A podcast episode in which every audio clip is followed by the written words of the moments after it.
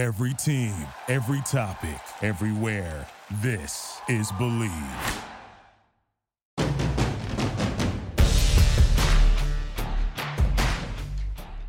In the Gun, episode 145. Man, we are getting old here on your new favorite WVU football podcast. And we have got another. Uh, our, our off-season celebrity A-list continues today. This is the Zach Frazier episode. West Virginian, Mountaineer, legend, cult hero. Uh, not enough uh, uh, adjectives to describe this guy, gentlemen. But Zach Frazier, his father Ray, as well too, going to join us on this edition of ITG. And uh, I tell you what, Big O, we've had some we've had some big guests, but uh, but this one's going to be a lot of fun. Zach Frazier, as he's you know uh, closed the chapter on his Mountaineer football career, getting ready for the NFL draft, rocketing up draft boards. Uh, this is a fun one. This is a this is a big catch for us here on ITG.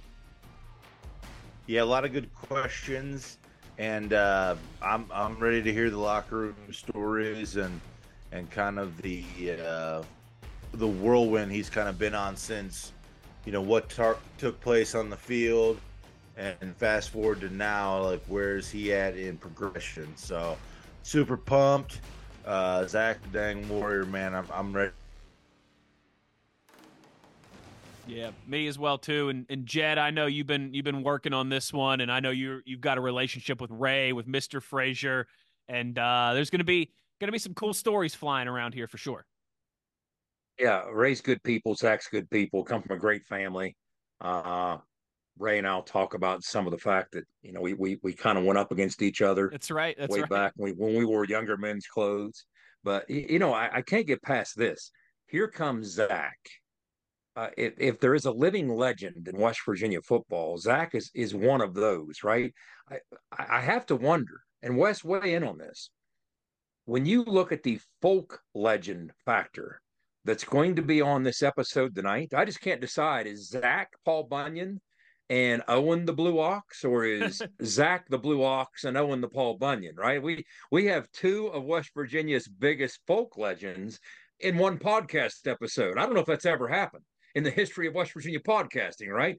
I, something Right. might break tonight. I don't know. It might, it might be too heavy.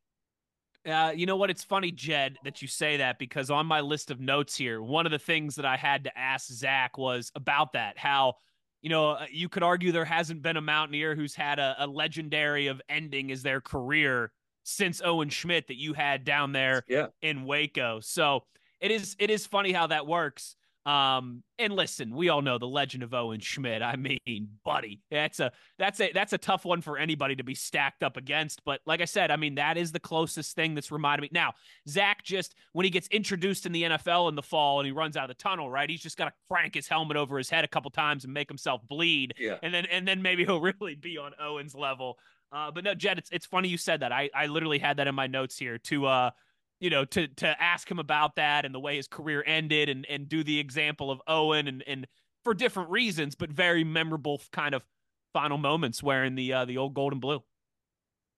Yeah, he hasn't leaped the McCourty, but he has dragged himself off the field. So maybe in the grand scheme of things, they're kind of equal. I don't know, right? Well, we got to. I tell you what, with this this this announcement that yes, co- uh, EA Sports will be making a college football game this summer, we got to get Zach on one of the covers, right? And then we'll really we'll kidding. really bring this thing full circle. Speaking of which, did you? I, I sent it to the uh, group thread. Did you see what the uh, WVU football account on Twitter tweeted? Back, listen, Yeah, back to back out to Big days, back to back days of Big O getting some love from the the official about that? WVU accounts, and and happy uh, happy belated birthday, Big O as well. Yeah, Yeah, a He's- little bit of uh he's shy. special time. The Aquarius is rule February. All the cool his kids. right Waylon had- before- are Yeah, you know what I mean. Aquarius. My my my boy Waylon, his is on the on Valentine's Day as well. So we're back to back birthdays. So it's kind of Isn't pretty cool. Majors the fifteenth? Major Harris Huh? the fifteenth? What is it with mid February, right? I don't And know, Mountaineer man. royalty, Just- you know? Well, Jed, I'm at the end. I'm at the end of February, so you know all the cool kids, that. all the cool kids Yep. born here in February. Yes. So I tell you what. How, how far at the end of February? Well, usually the last day of February, except for every four years. So February gonna say, twenty eighth. February 29th. February Are you like five years old Fe- now? February. Tw- I look like I'm five years old sometimes, don't I? But yes, February 28th is my birthday. It will not be the last day of February this year, uh, but usually I, I close down the uh, the month of February. But yes, Big O, all the cool kids are born in February. It's the shortest month for a reason. It's an exclusive club to be born in there. All right. And uh, big shout out to Big O. Big shout out to Waylon as well too. Hope you guys had a uh, had a fun couple back to back birthdays there. All right. Before we go to break, like we always do on these special guest episodes, we're going to get wrapped up in a lot and we'll mention some of these sponsors as we roll along. But I want to make sure to give everybody a thank you up front so that we know that we don't miss anybody. So, a big thanks to Bet Online for being a presenting sponsor of In the Gun. We all know where the game starts is at Bet Online. Yeah, football's over, but you got basketball, you got hockey, you got March Madness rolling in here. So make sure you're going to Bet Online for all uh, of your action there to get in on the game where the game starts at Bet Online. A big thank you to JR and Toothman Ford. We all know cars cost less in Grafton. They do great work for our athletes and NIL. Make sure you're supporting those who support the Mountaineers. Fortis, another one of our longtime friends here now on this podcast, and our guy Rick Lewis for Roof Performance and Financial Certainty Guaranteed. Make sure you visit fortis.us.com. And our newest friends of the program, Johnston Equipment on Route 33 between Weston and Buckhannon.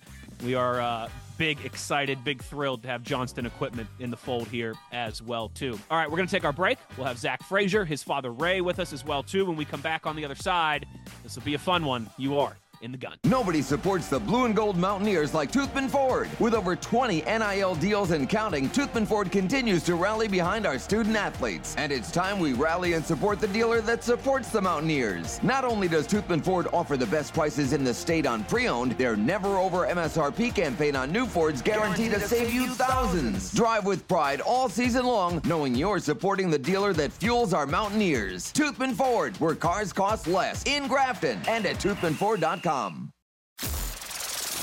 For more West Virginia Mountaineer football content, be sure to follow us on Twitter at In the Gun Podcast. For nearly 20 years, Fortis has been the nation's leader in providing guaranteed roof performance programs for commercial buildings.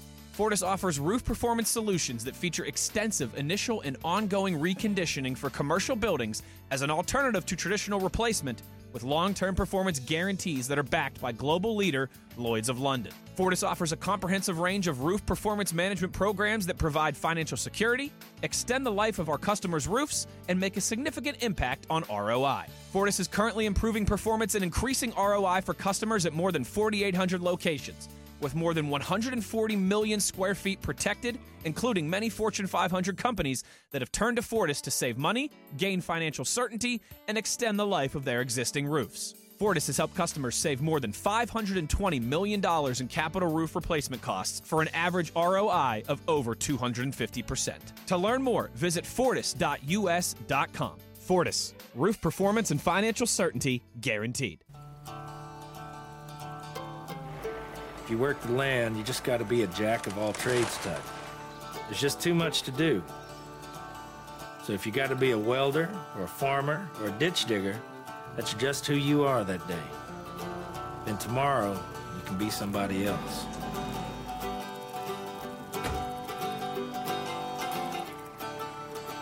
Get your Kioti at the new location of Johnston Equipment between Weston and Buckhannon.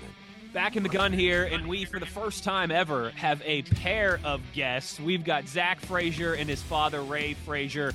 I think uh, Ray, one of our uh, original kind of longtime listeners here of ITG. Uh, but, gentlemen, we're, we're happy to have you back on here. First time, like I said, we've ever had two guests at the same time. This will be a lot of fun. Uh, Zach, thank you so much for, for taking the time. Uh, we know Zach doesn't need much of an introduction. Cult hero, folk hero, legend amongst Mountaineer Nation. Uh, first Mountaineer to start on the offensive line as a, as a freshman since 1980. And the accolades rolled along from there. Uh, all American, all Big 12. Going to be at the combine here in a couple weeks, and a pretty high draft pick of an NFL team that's going to be lucky enough to uh, to secure his services. Ladies and gentlemen, Zach Frazier with us here in the gun. Uh, Zach, thanks for taking the time. We know this is a busy time, busy process for you. So, just kind of before we get into some stuff, where are you at right now? What's your day to day look like? What are you up to? Yeah, well, uh, thank you for the introduction first, and thanks for having me on. But Of course. Um, right now, I'm just training in Dallas and just training and rehabbing every day, and just you know getting ready for you know the combine and pro day and stuff like that. We know it's a challenge for you being away from home, the sacrifice that you're making.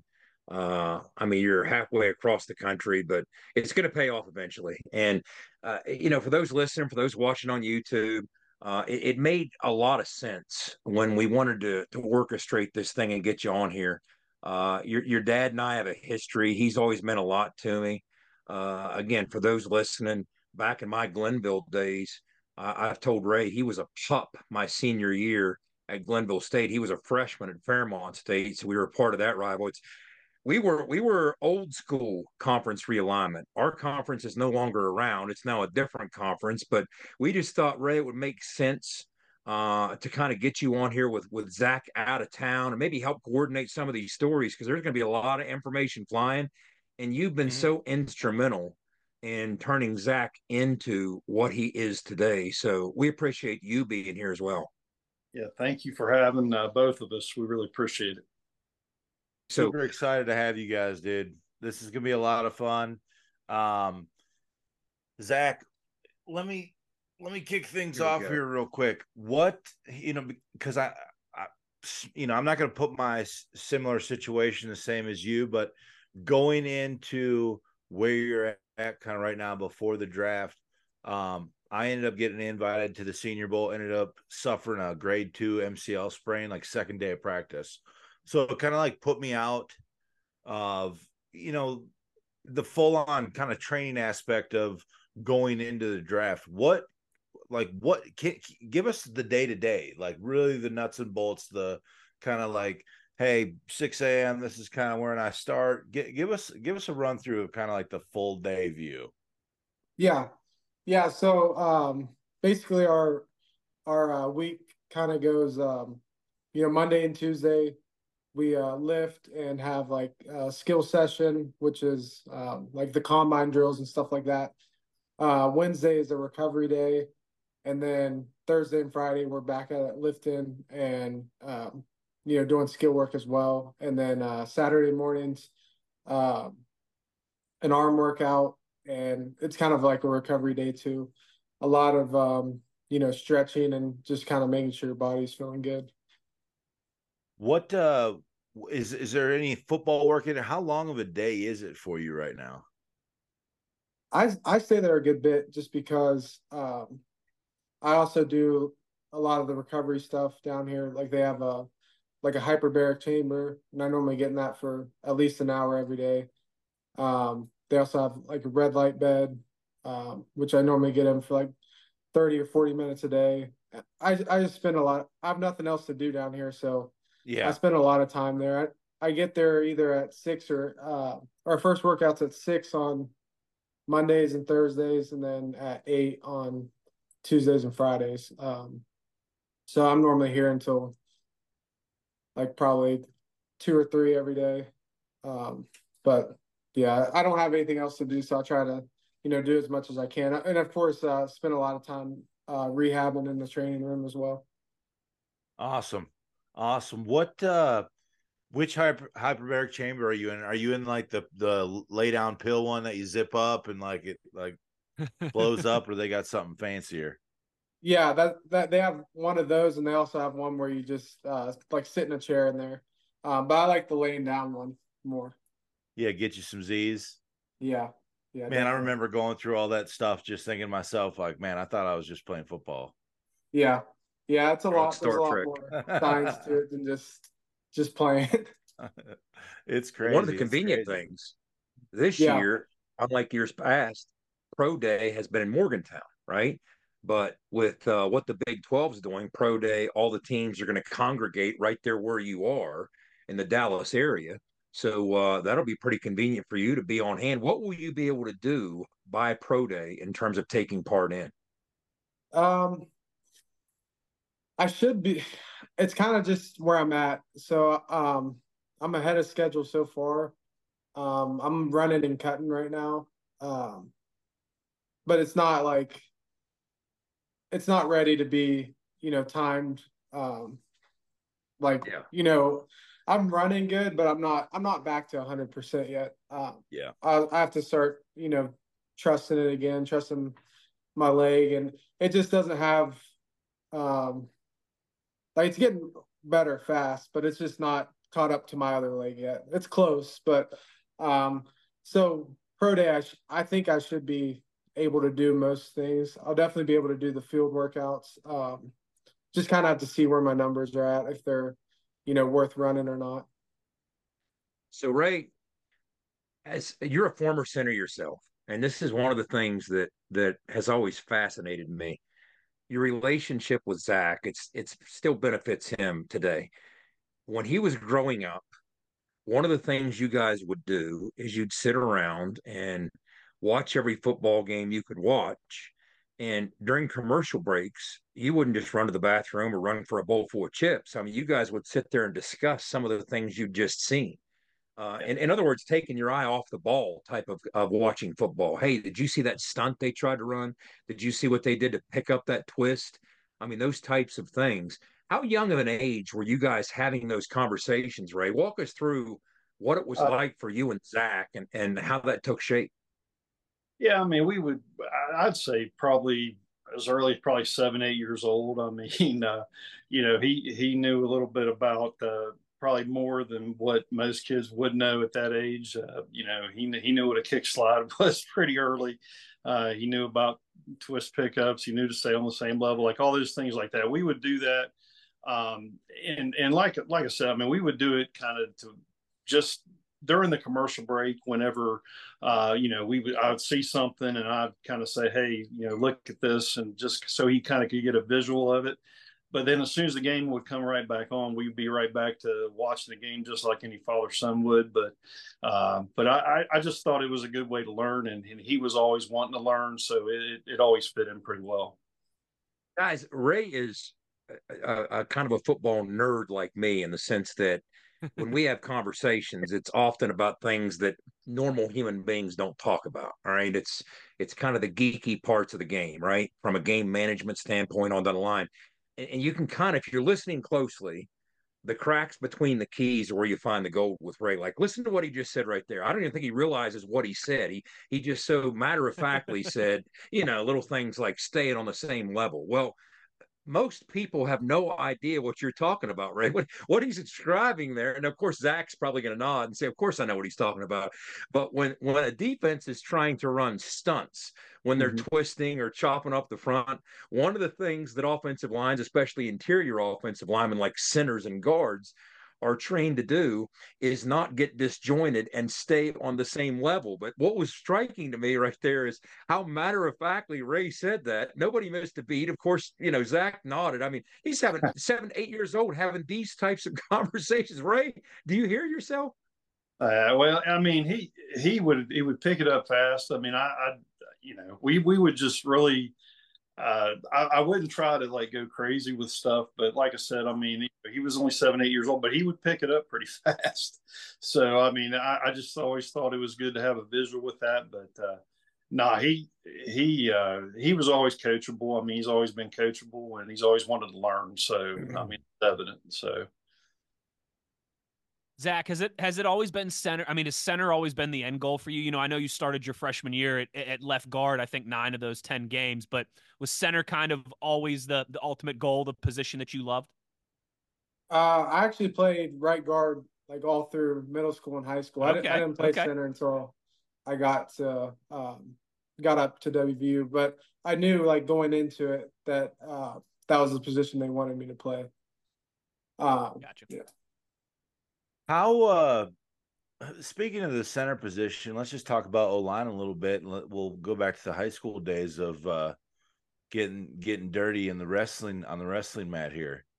How, if you could tell, you know, any aspiring athlete in the football world, especially upcoming O lineman, how important did wrestling play in your you know, growth of athletic ability with the center position, not just center, but guard too as well, kind of.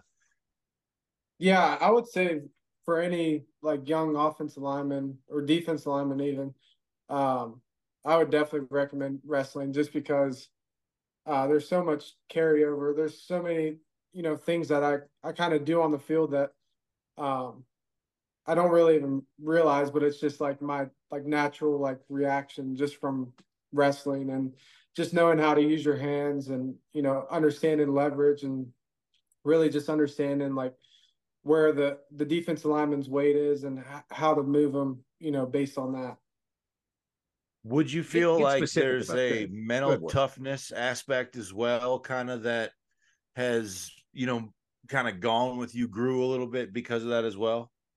Definitely. Um that's that's the other main thing is um you know wrestling to me is so much harder than than football. Um, you know, from a training aspect and um, just like a mental aspect, as you said too. It's it's a you know six or seven minute match, and there's no you know break like in football. You know, you have a five second play and a forty second break.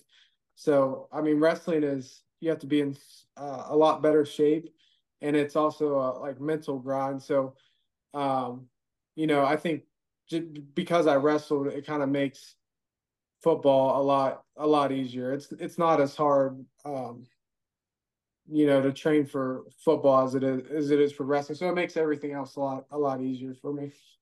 Yeah. When did that journey kind of start for you? That whole wrestling deal. Yeah, I, I started when I was probably four or five years old and wrestled all the way through high school. So something. Okay. Always, that explains yeah. a lot. Yeah. Yeah. Sure does. That's a lot of that's, that's a lot of years.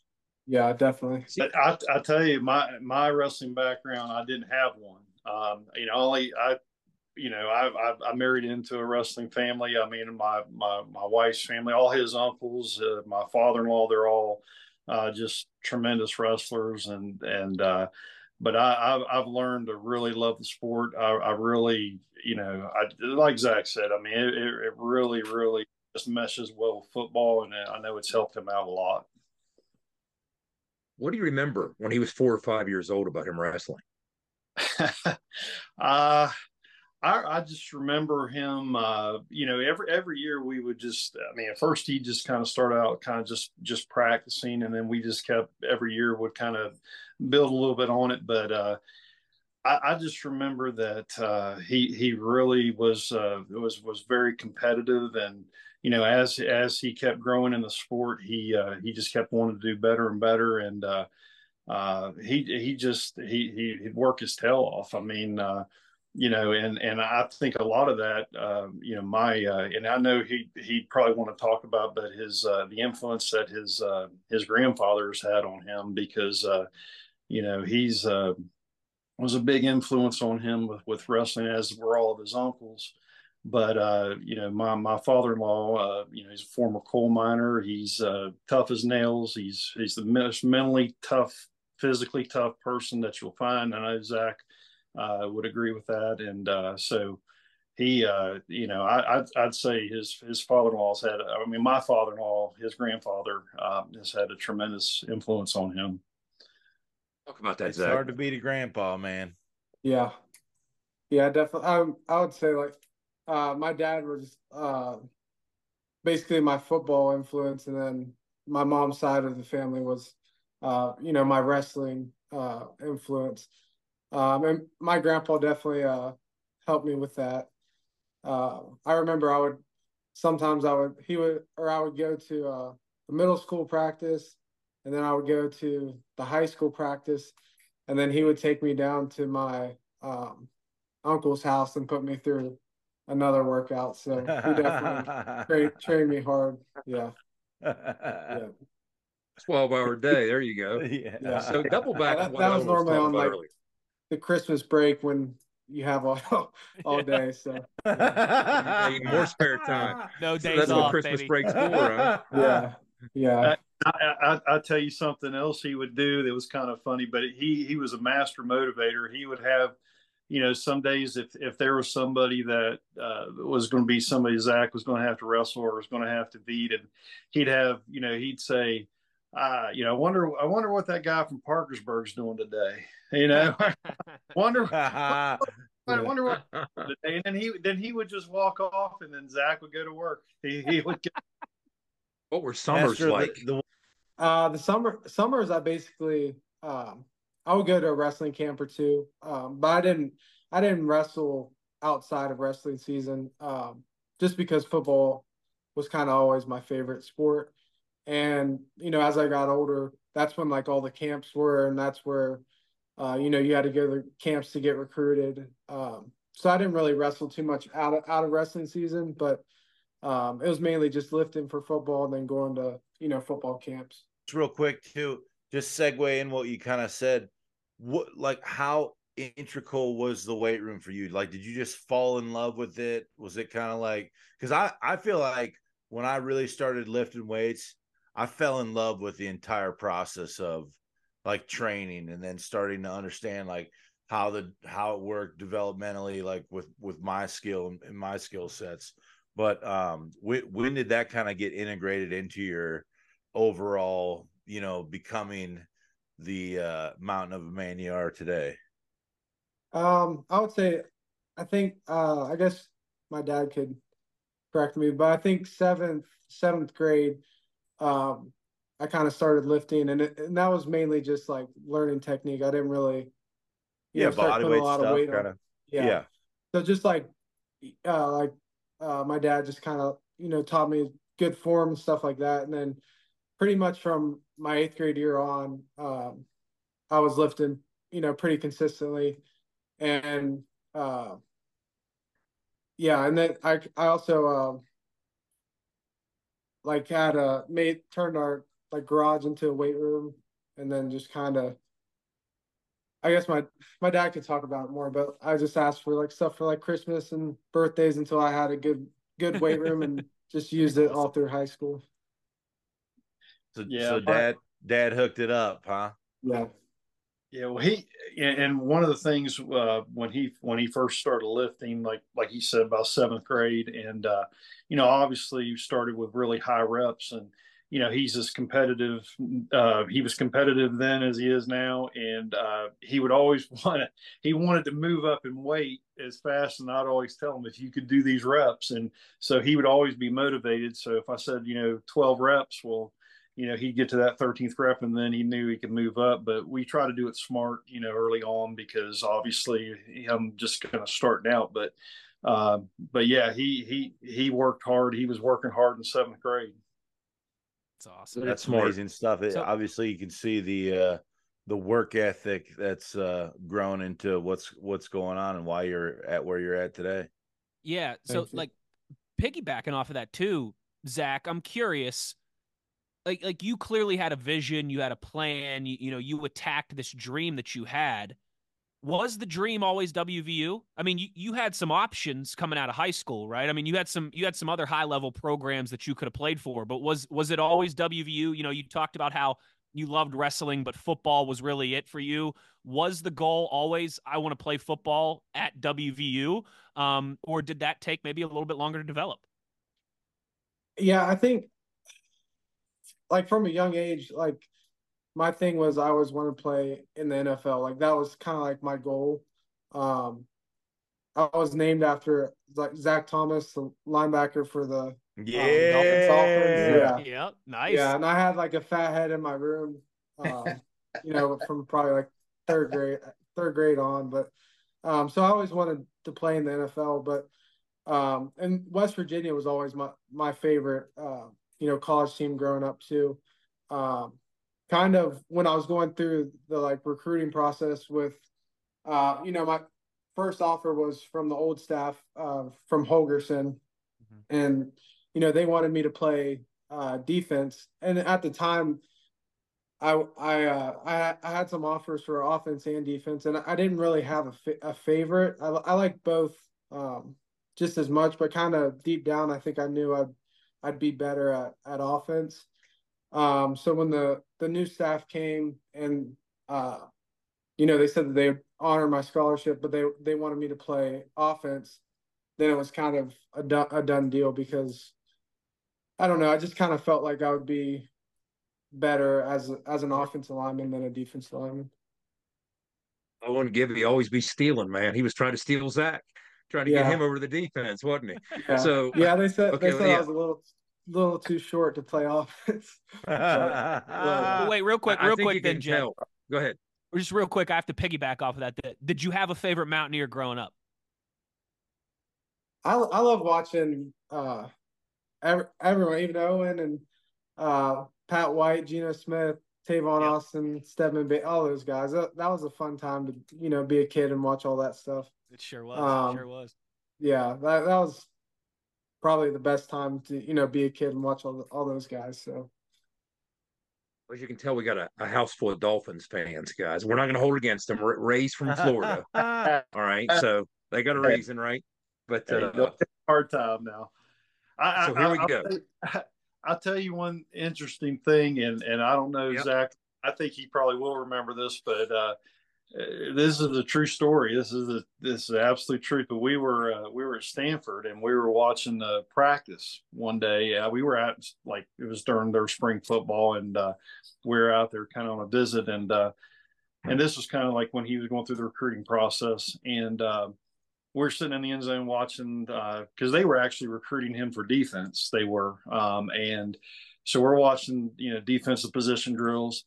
And all of a sudden, Zach nudged me and he said, "Do you hear that?" And I said, "Hear what?" And I, I couldn't, I couldn't make it out. He said, "You don't hear that?"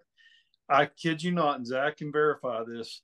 It was Country Roads playing at the Aquatics Outdoor Center. So I was like, right then, I it was over, but I didn't say anything but I, I knew. yeah, well, I, actually, well, before uh, before I, we got on the plane, there was like a, a West Virginia um, like university um, like advertisement, like right on the terminal, like in the Pittsburgh airport. That's awesome.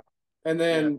when we went there at the practice, there at the like diving center, they started playing Country Roads, and then when we got back, um, landed or whatever, I fell asleep on the way home and then like right when I woke up, I looked up and there was like you know the West Virginia billboard. So that was yeah. I love it. The ghost of the ghost of John Denver giving you a nudge. Yeah. There you go. yeah.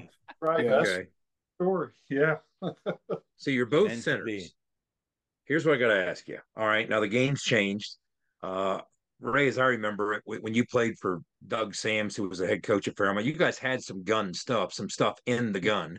That's yeah. where our podcast got its name. Owen and I both played in the gun, but you were under center a lot too. What I've always yeah. thought was unique about center, especially in the modern game, it's the only position in sports that you're basically throwing a no look pass on every play. You're you're sending the football somewhere without even seeing where you're sending it. So I always wondered, do you prefer facing an odd front defense in which you'll have a defensive lineman covering you, or do you prefer an even front defense where you're uncovered? And I, I was always fascinated by these answers. I want both of you to answer that. Like Orlosky, Ty Orlosky always told me, he said, Jet, I'd rather be covered because it's an easier first step. Yeah. I don't have to reach as much. If I'm uncovered, I do. So it's more work after the snap. So what are you guys? Covered, uncovered? Zach, Ray? Yeah, go let Zach go first. Go ahead. that, that's a tough question. I um I don't know if I really maybe I don't know. I, I like both. I, I, I don't have a both. I don't think I have a fit. Does it matter who's covering you? Whether it's Siaki yeah, Ika or right? Maybe. Uh I I think I like to be uncovered actually. I like I think I like yeah. I mean certain I don't know. I like both. I, it's hard for me to. Well, he's thinking, isn't he? So, in other words, you're uncovered.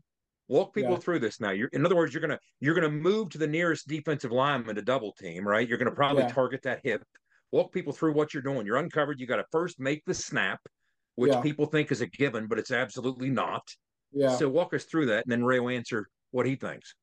Yeah. So it it depends on, you know, uh, if we're running stretch or like outside zone or inside zone or counter. So stretch uh, stretch is probably my favorite to uh four down front just because I like running off the ball and uh, I feel like I can you know tee off on some of those down linemen. Um, and then like inside zone, it's more ver- so maybe inside zone I like having a nose, and then outside zone I like to be uncovered. So I'll put it like See, that. We're on to something. I love that. That there makes perfect sense. Yeah, perfect sense. Dad, how about you?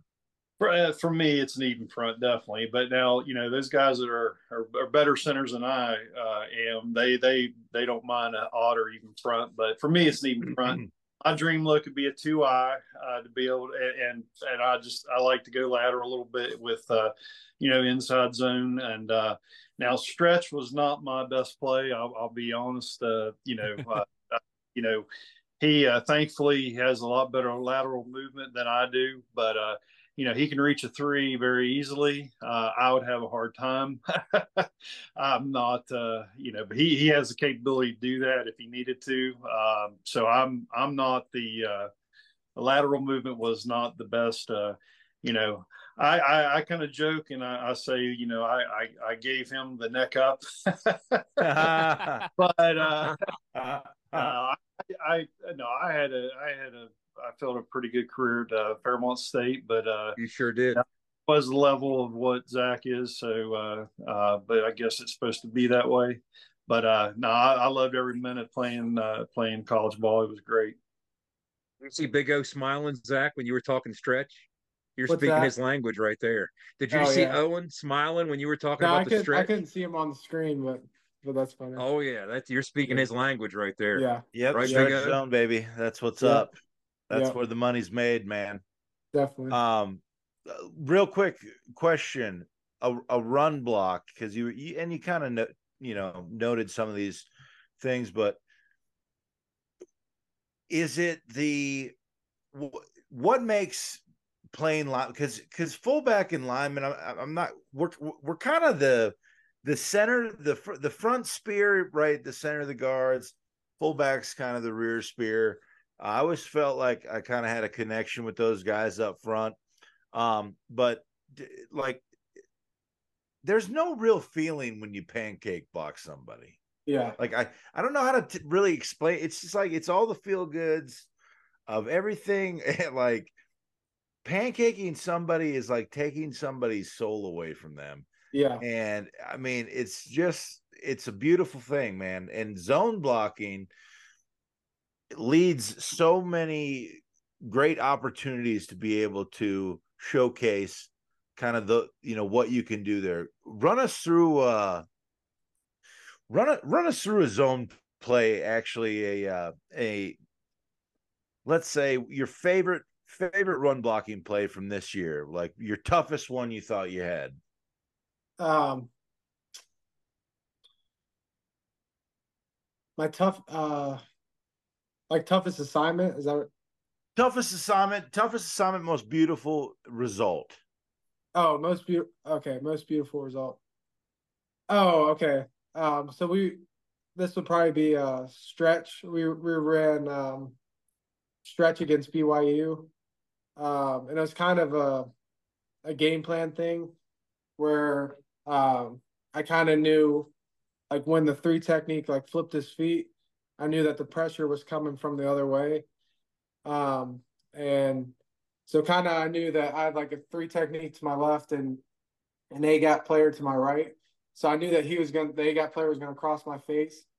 So I kind of like jumped over to the left because I knew he had to try to um, cross my face. And I kind of, I kind of like pulled him across and then also got the linebacker and it was a big run, but it, it was, you know, mainly because of the film study that we do.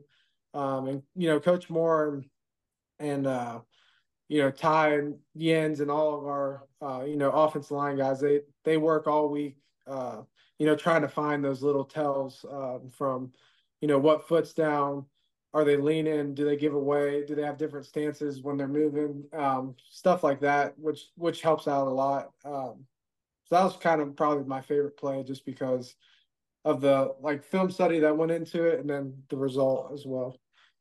Now, are you guy who spends a lot of a lot of time uh in the labs, quote unquote lab, watching film? Yeah, yeah, definitely. I, I spend a good amount of time, and then also, you know, talking with, um, you know, our coaches. Like, like I said, they they do a really good job of preparing me and uh, kind of telling me what they see as well, and we kind of you know, we'll both watch it. I'll watch it on my own, and then I'll also watch it with them. And they they've they've had a lot of good, um, you know, little bits that to tell me and to prepare me, and uh, really help me out throughout my career. That's the Have best you, part of having uh, a fullback and a couple of centers on here, Owen. I oh, mean, yeah. if I had to take a shot every time we were talking about a two eye or a three technique, I'd be on the floor already. But for those listening, a two eye is lined up over the guard, but the inside shoulder of the guard. A three technique is over the guard, outside shoulder. So when you hear, for instance, when Zach was talking about that three technique to his left, Zach, you were talking pre snap. His feet were showing you something, right? Yeah. So normally like a three technique on the guard would have his inside foot back to the to the guard, but he had his outside foot back, which isn't normal in that alignment. But he had his outside foot because he was going to go outside, yep. which meant the pressure was coming from the other way. So have to compensate the other direction. Yeah, yeah, and that was that was kind of one of the best um, things that that our coaches found because it it was hundred percent, you know, throughout the game and you know, it was nice knowing when you're about to get some movement and stuff. Oh, like how awesome is that? Oh, oh man, that's awesome. The it's the best. We were talking last week a little bit just on like scouting reports and stuff. And, you know, I don't think people really realize how much work goes into, you know, that's like hours and hours and hours of film, not just, you know, when you're really watching you know what's what's going on for those plays you know these guys we we're so gracious to get these little scouting reports you know they have like three or four little notes about these players now we can go in really start to fine tune and and break these guys down like hey how am i going to attack this guy you know that guy might be more athletic than i am and, and and most times than not especially when i got to the next level it was like everybody was it was you know more athletic than I was. It was now how do I outsmart them by, you know, good first steps, uh, you know, alignments like you were just talking about, all those little things that kind of prolong you and give you some longevity uh, in the pros. I mean, uh, super obviously, you kind of know you are a, a film guy, a film rat, because you got to be, you know what I mean? And it only right. enhances as you go to the next level. You know what I'm saying? Um, I'm going to get just a little bit off par here, but how fully stoked are you for where you're at right now in life? I mean, uh, how juiced are you, dude? Like, t- t- tell me what you're feeling. Like, I mean, you got to be excited. All these kind of yeah. things, man. Yeah, I'm. I'm. Uh, I'm very excited. Um, it's kind of uh, you know, nerve wracking at the same time because you don't really know like what's going to happen um, you know, until until you, you know, get get to that uh, you know, draft day or whatever. But it's uh it's an exciting, you know, position to be in. Um, you know, even though it is, you know, you can't uh you know, sometimes you wonder about, you know, where you go, but you know, you have no clue where you'll go. And um I don't know. It's it's a really cool position to be in, I would say. Oh, absolutely, man. It's a it's a lifetime achievement, and you've worked so hard for it, and everything's deserved. I, I think one thing, uh, a piece of advice I'll give you going into it, because you know everybody wants to be a first round draft pick, you know, whatever, you know what I mean. But take take what you get, right? And if you don't get that, right now, that's all your motivation to to go get it. You know what I mean? I look at a guy like Jason Kelce, who I played with um, in Philly, you know, undersized dude, you know, not really a ton of pizzazz kind of going into it, but had such a work ethic and a determination to just be a competitor. That's kind of like what I've seen. I, I was telling Jason when I when I saw him for his uh he dropped a uh you know Kelce documentary in Philly and I and I got to go hang with him for the night and I was like, dude, there's this kid in West Virginia, man. He's like, he's all, he's like, he would have drank 23 beers with us at, any point. like, he's that kind of dude. Like, and I don't even know if you drink beer, man, but I'm just saying, Zach Frazier's the dude who would who would be able to hang with us. But uh, I'm super stoked for you, man. Jed, Jed, take it away. I know you got a thousand answers. I got all mine out of the way. Take it away, Jed. That's good stuff.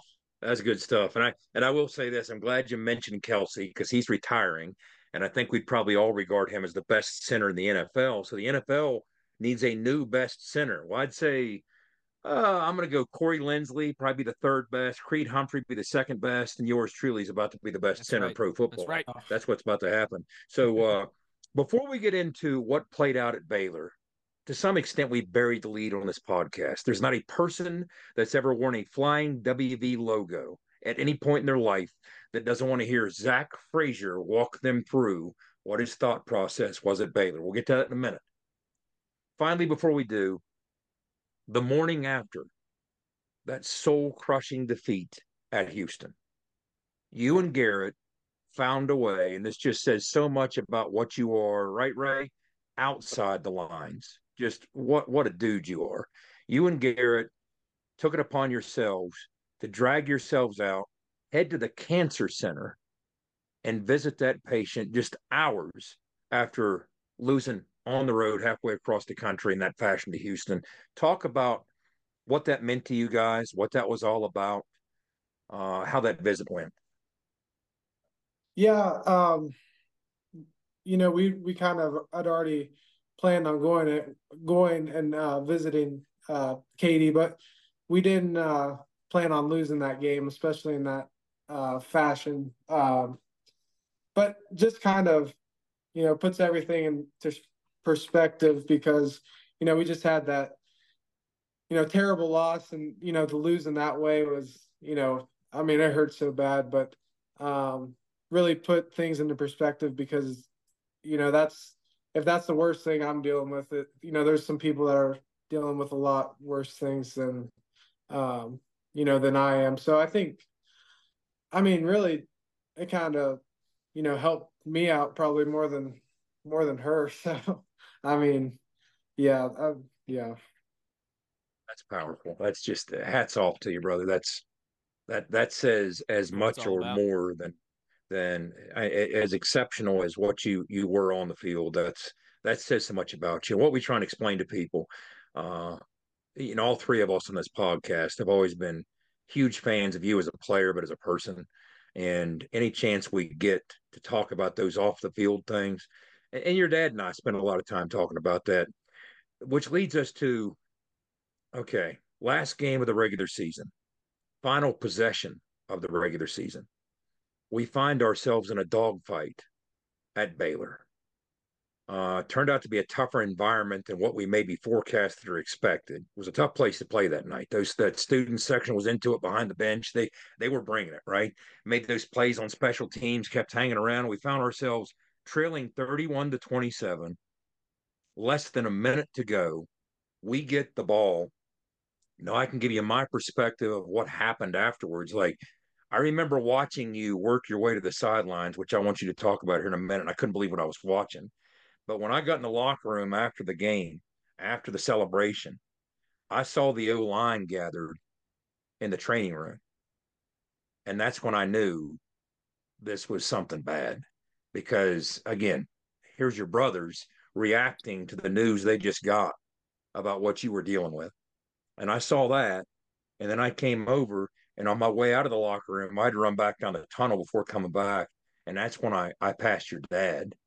And it was just his eyes across my eyes. And that's all I needed to see. So that night, after one of the most exceptional, remarkable, amazing careers in the history of West Virginia football, I think one of the things that makes you unique on the final play of your career, the legacy that people 50 years from now will still be talking about was truly born. You you entered a stratosphere.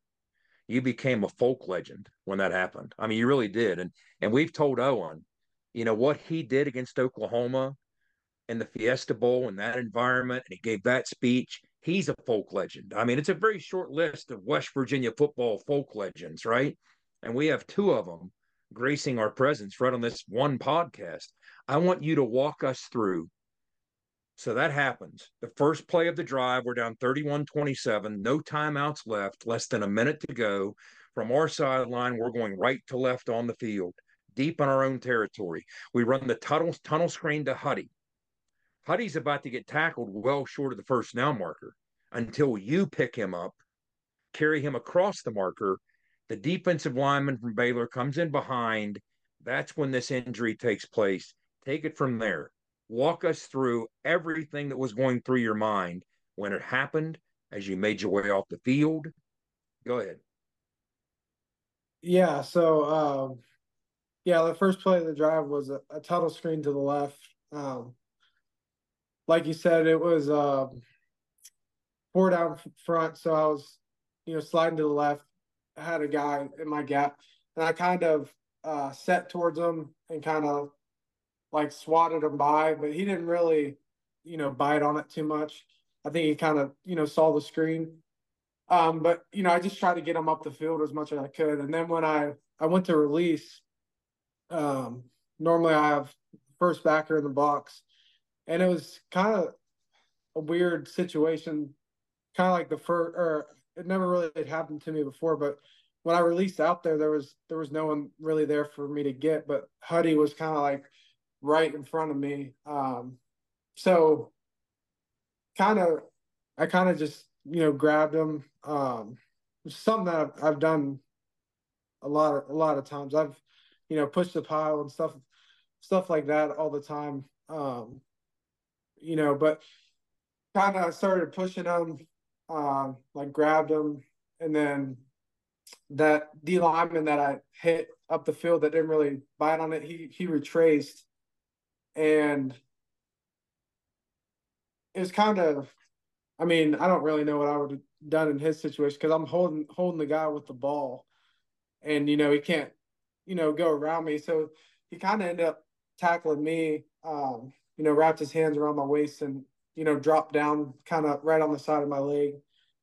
Um, and then I I like let go of Huddy like as as that happened. You know, just kind of pushed him forward.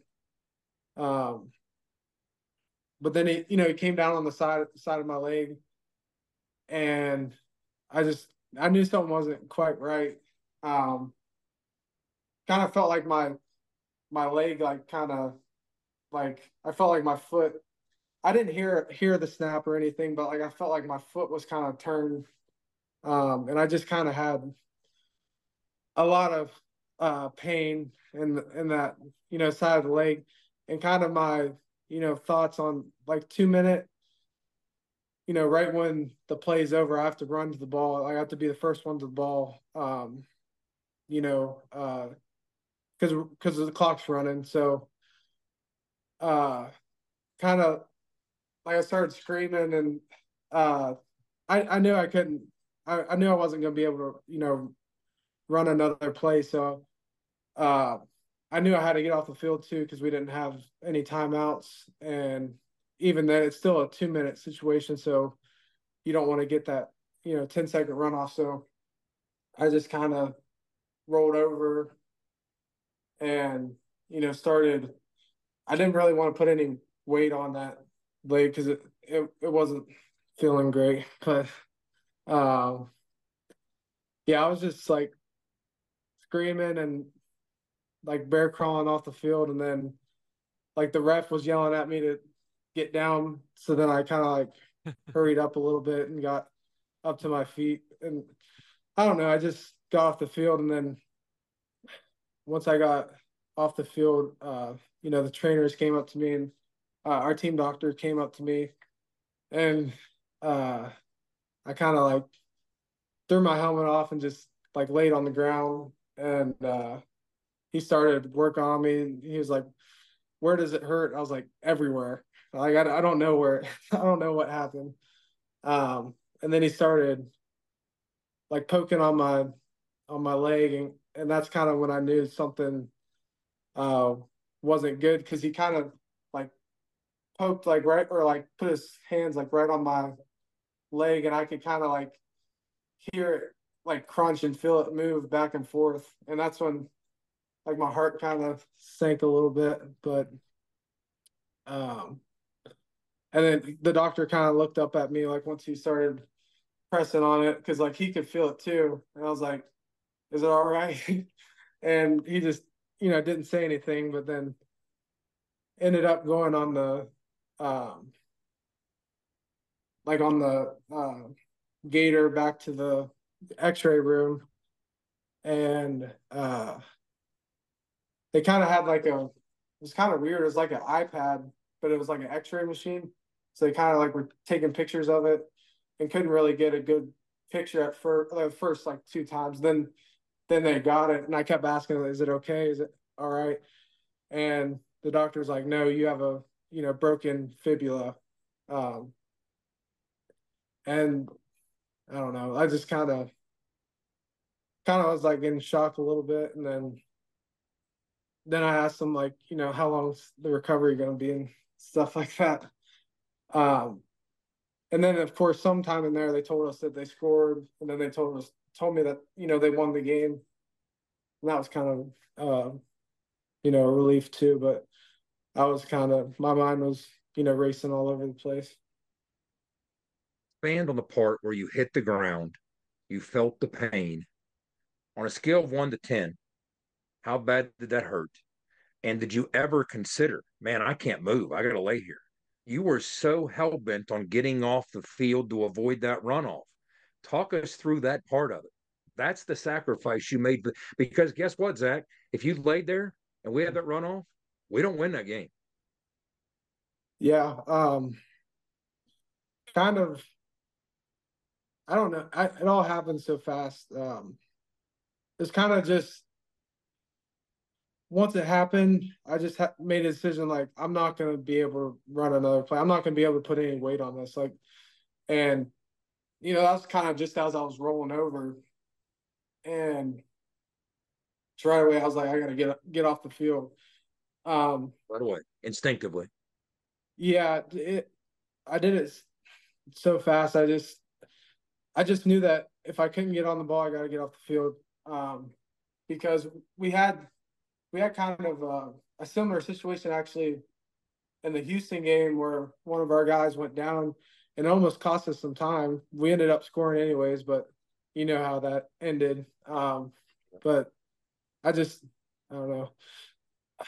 I just knew I had to get off the field, but I, at the same time, um, you know, some or like people would say like like um, you know, like I was the reason we won the game and stuff, which I I think I you know probably did save some time and maybe help the drive like with just momentum, you know, like because right there's four plays later, everyone you know, and we scored, um, you know, but at the same time, you know, you have uh, Yates coming in and he he hadn't taken a snap, you know, for, uh, the last snap he took was that pregame, you know, and he had played some guard, but he came in and had, you know, four perfect snaps, made all the calls, and you know, if he goes in there and has, you know, a bad snap or something, you know, snaps it over his head or something like that, you know, that that would ne- never have happened. And then Garrett too, um, you know, march right down the field. I feel like, you know, Garrett's one of the best, you know, two minute quarterbacks we have because of the threat of him running. You know, if you if everyone drops back and you know covers all our receivers, he's just going to take off, and it's going to be a huge, huge game. So or gain. Um, you know, so without like those guys, you know, we probably well we wouldn't have won the game if they didn't you know execute on those last four plays. But I just kind of you know I think I gave us a little bit better of a chance, but you know they they kind of I think they won won the game. So you carry him past the sticks. That stops the clock. If you don't do that, the clock doesn't stop there. Then you got off the field to avoid the runoff. And yet, when we ask you to relive this story, Ray, I have two sons. I can't imagine the pride that you're swelling with to sit there and hear Zach be as deferential and he as he is, given the platform and opportunity to tell that story. And what's he do? But he talks about his teammates. He talks yeah. about Brandon coming in, next man up, doing his job. He talks about Garrett being that. That's what makes Zach Zach. When I talked to you the other night, Ray, again, we get up on the phone, we're we're talking for two hours sometimes, right? But one of the things I mentioned to you one of the things after the Super Bowl that was talked about the morning after was the 49ers didn't understand the difference in the overtime rules and the postseason versus the regular season. And they were blaming Kyle Shanahan, their head coach, for not explaining it to him. And I was like, Do you think Zach Frazier would need his head coach to explain that to him? Absolutely not. Absolutely not. He's a cut apart, a different breed. Ray, what are your thoughts when you hear Zach talk about that? Well, I, I, mean, to me, that that's that's who he is. That's who he's always been. I mean, I you know, I told him a long time ago I, I like coaching offensive line when I did coach because you know there there are no stats other than winning, and that that's the one that matters, and that's all that ever is going to matter to him. He's always going to be about his teammates, but one of the things that has stood out to me, and I know you mentioned earlier about you know when everything kind of how it kind of transpired with coming down the locker and you passed me, and, and you know we we all went down there as a family. That was hard. That was tough. I mean, you know, and and but the one thing that'll always stick out in my mind, and I always remember just as clear as day, uh, is, is when you know I, I saw the way you know all of his teammates, offense, defense, didn't matter how, like you said, I mean, they just won a game. It was a, you know, an awesome win, but they were genuinely uh, concerned about his well being and the amount of respect that he had, that they had for him. And, you know, you earn that. And, and that's one of the things that, uh, you know, I, I think that's above any award that anybody could ever have. You have the respect of your teammates when you finish and it's all said and done and that's how he left it. And and that's that's I mean I'm that's what I, I just I know how his teammates viewed him, and and that, and that was just uh, that was something I was just kind of standing there just watching, and it was it was something to see. That's awesome. Zach, you come from a group of guys who, like, I think back to, and it just it just speaks to how tight you really are. Like, I'm trying to remember what what game was it that Wyatt got poked in the eye. What game was that? Uh, Do you remember? TCU. TCU. Yeah. Thank you. Well, I remember coming in at halftime, and he's in there worried about whether he can go or not. I mean, he's worried to death if he's going to play another snap. And are you guys being all warm and fuzzy? Oh, don't worry. No, no, you're making fun of him. you yeah. guys were around him making fun of him, right? Yeah. I mean, I, I, was sitting there in stitches just watching. He's like, oh, and he's cussing you back. I mean, yeah. I was sitting there thinking that group is absolutely inseparable. So when that happened to you, and I saw Doug and I saw why I, I saw the whole crew just huddled. I was thinking to myself, this is, I, I was choked up for passed your dad. So let's close with this. What was that reception like in that dark, trying, difficult, challenging, impossible time? You received the news about that injury you understand you're, you're, about to start the next chapter of your life and i've said it on the on this podcast i've said it to your dad i've said it a million times somebody's going to draft you not despite what happened to you with that injury but because of what happened to you that is one of the many things that will make you shine how you respond how you have responded that in, that injury walk us through what it was like when your buddies on the o line some of the guys from the defense, your teammates, all those guys that you went to battle with and bled and sweat and cried together with for four years came in there to support you.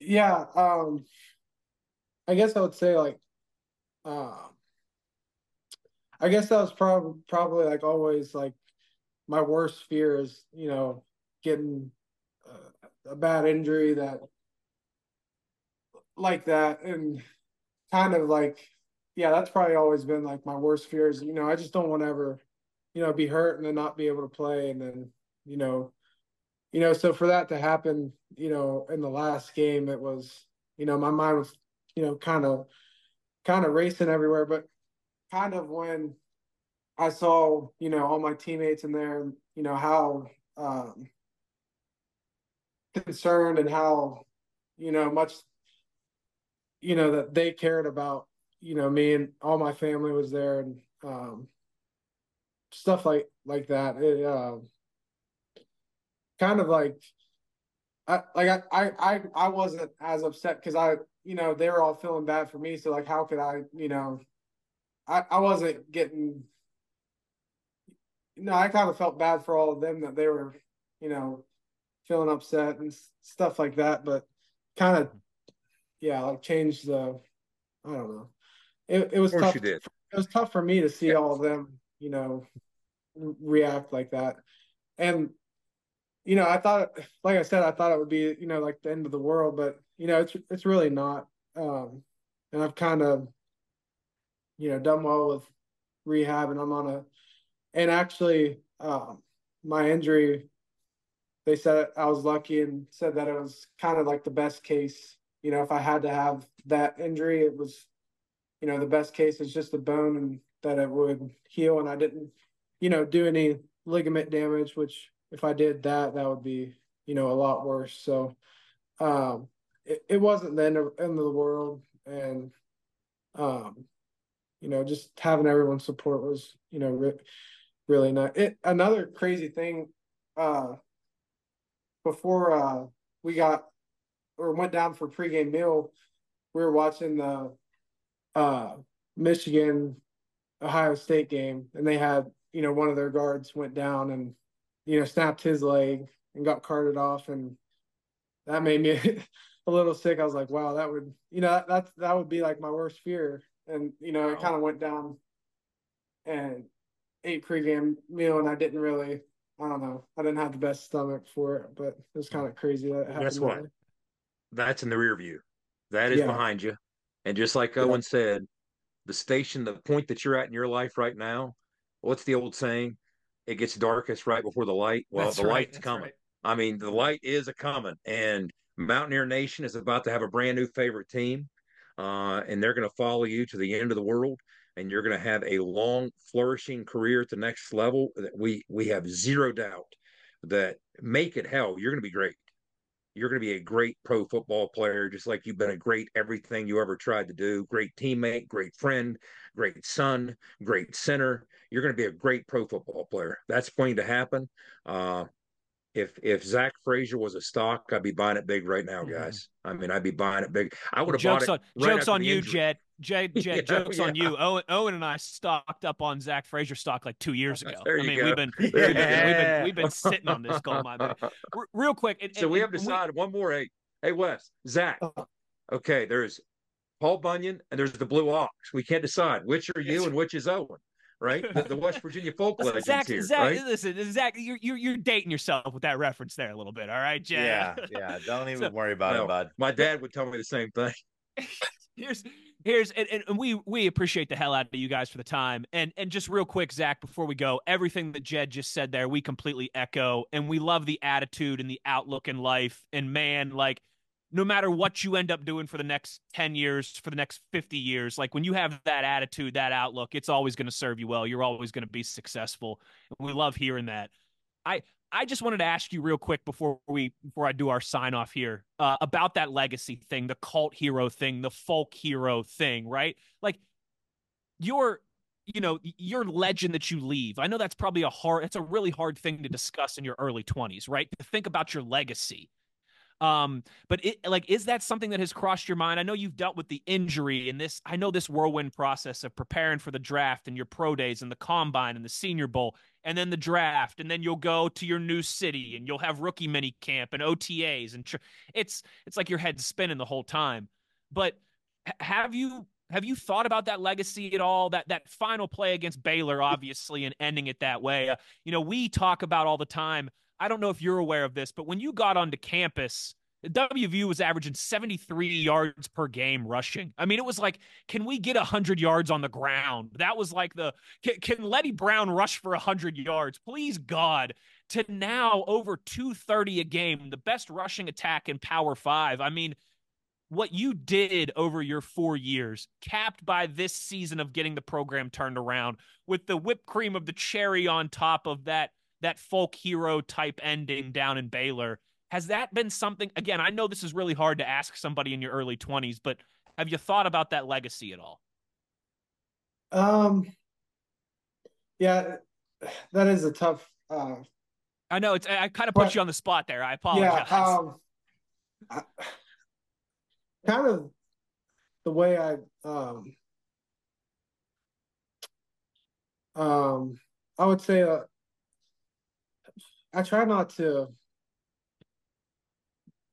like I never want to get uh like complacent or you know good with where I'm at. So satisfied. Kinda, you never want to be satisfied. Yeah. Yeah. Yeah. So I've kind of went through college and uh like I've gotten, you know, a good bit of awards and stuff like that, but I kind of just, you know, uh I don't like let that kind of like get to me if if that makes sense. I kind of like sure. just uh, not push them off to the side, but you know, um, you know, obviously like thank the thank the Lord for you know being in that position and um, you know thankful for the awards and you know thankful for the position that I'm in. But I just try to, you know, like one day when I'm I'm done playing football, I feel like I'll um, I'll look back on everything and, and probably be pretty proud. But um, I try not to. I I feel like I just have like I want to go a lot further, and I, I want to, uh, you know, I've you know big goals. I don't ever want to, you know, just you know be be satisfied. So, um, but yeah, I'm sure there'll be, you know, whenever I'm, you know, done playing, and um, I'm sure I'll look back on, you know, everything that that's happened and be pretty happy. Well, young man, keep that tunnel vision because it's it's going to take you places without a doubt. You've got a uh, you got 1.8 million West Virginians and a whole bunch of uh, a bunch of other alumni like me that that are pulling for you. So keep attacking that rehab, keep attacking every day, and we're we're looking forward to seeing how this all plays out over the next couple months. Thank you, I appreciate it. Well, gentlemen, this has been a lot of fun. We've kept you way too long, so let me wrap this thing up. For Zach and Ray Frazier, uh, and the best teammates in the business, the signal caller Jed Drenning and the runaway beer truck Owen Schmitt. I am Wesley Euler. The one thing we ask of you as we wrap this up is to be an ear and tell an ear about your new favorite WVU football podcast. Take care, everybody. We'll talk to you soon. Get ready to find your new favorite WVU or your new favorite NFL team, pardon me, to root for here in a couple months, wherever Zach lands. Take care. We'll talk to you soon. You've been in the gun.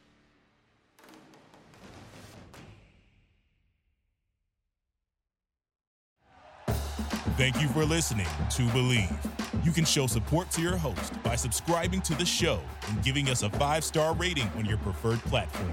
Check us out at Bleav.com and search for B L E A V on YouTube.